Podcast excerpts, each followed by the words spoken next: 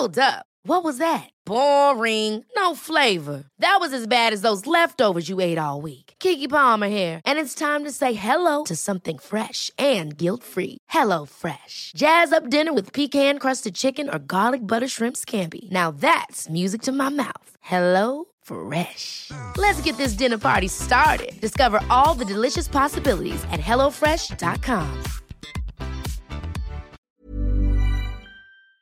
Hello, ako po si Dr. DJ Bandoy, PhD candidate at Genomic Data Scientist sa University of California, Davis at host ng Teka Teka segment na COVID Corner, ang inyong explainer sa latest development sa COVID-19. Sa episode na ito, pag-uusapan natin ang convergent evolution ng coronaviruses.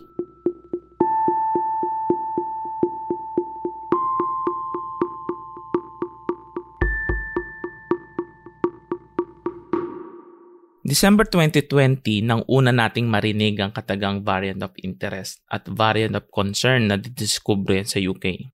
Soon, COVID-19 variants were also being detected in other parts of the world. Pagdating ng March, meron na ring variant ang Pilipinas ang tinatawag na P3. So ang tanong, ang mga variants ba na ito ay related somehow? We'll get to that in a bit. Explain ko lang kung paano na didiskubre ang mga variants na ito. Ang underlying technology sa paghahanap ng variants of concern ay tinatawag na genome sequencer. And there are two popular genome sequencer, ang Illumina at Nanopore. Meron tayong clue sa proseso ng sequencing batay sa pangalan ng companies. Illumina, light-based. Samantalang ang Nanopore ay maliit na butas sa literal na translation. Ang ginagawa ng Illumina ay kinokopya ang genome sequence ng bawat variant at habang kinokopya na ito, ang bawat counterpart na nucleotide ay may light signal. Sa light signal nalalaman ang individual nucleotides na bumubuo sa genome. Ang nanopore naman ay pinapadaan sa isang maliit na pore ang genome sample. Ang bawat nucleotide ay may kakibat na change sa electrical signal ang end product ng process na ito ay pag-link ng changes sa electrical charge sa specific nucleotide na component ng genome. Ang kaiba ng dalawang technology ay ang laki ng machine, ka-size ng isang iPhone ng nanopore na sequencer samantalang ka-size ng washing machine ang sa Illumina, kaya mas portable at mas mura ang nanopore na sequencer samantalang mas accurate ang sequences ng Illumina.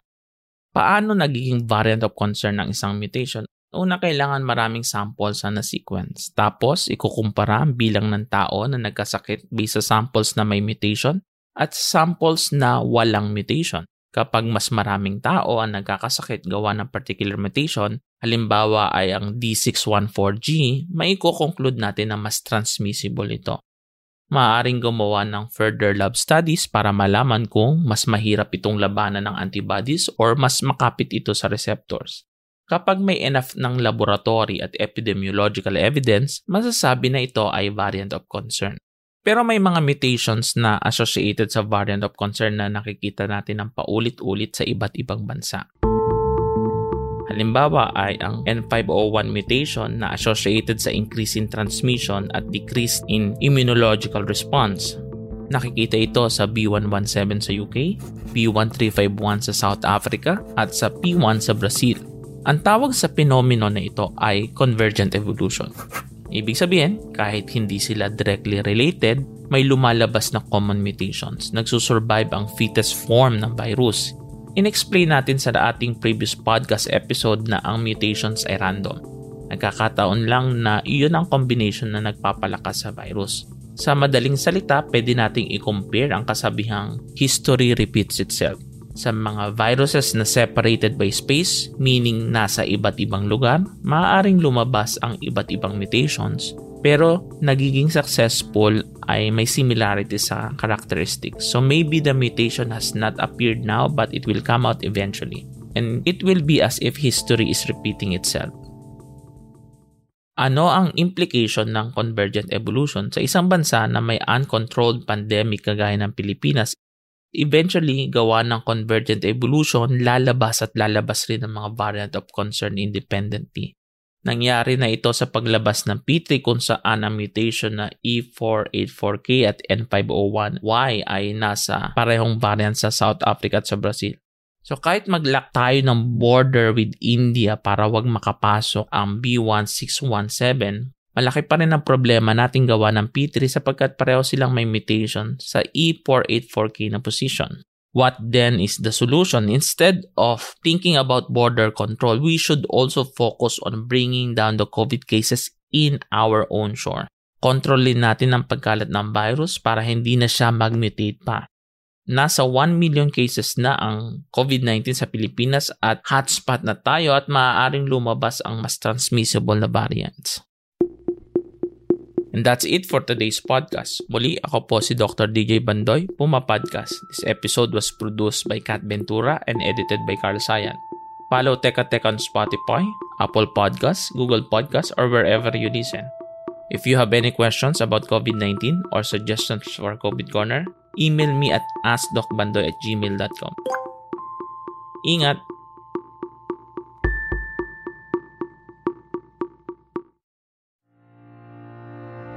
Based on sa COMELEC data natin, 4.4 million yung mga first-time voters na inaasahan na magre-rehistro at mag makiki-participate sa 2022 national election. So the goal of the coalition or this campaign kabilang ka sa 2022 is to register at least 1 million.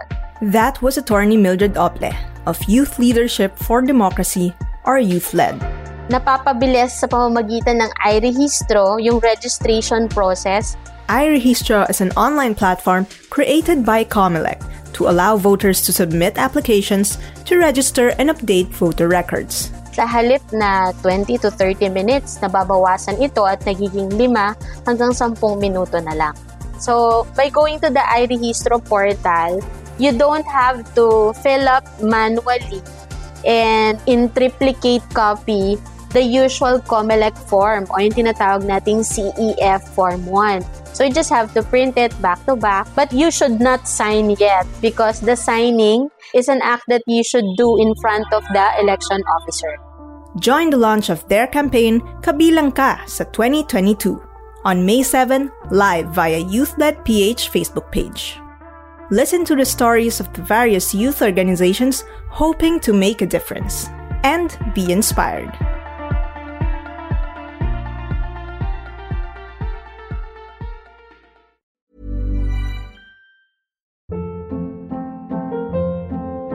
Hold up. What was that? Boring. No flavor. That was as bad as those leftovers you ate all week. Kiki Palmer here, and it's time to say hello to something fresh and guilt-free. Hello Fresh. Jazz up dinner with pecan-crusted chicken or garlic butter shrimp scampi. Now that's music to my mouth. Hello Fresh. Let's get this dinner party started. Discover all the delicious possibilities at hellofresh.com.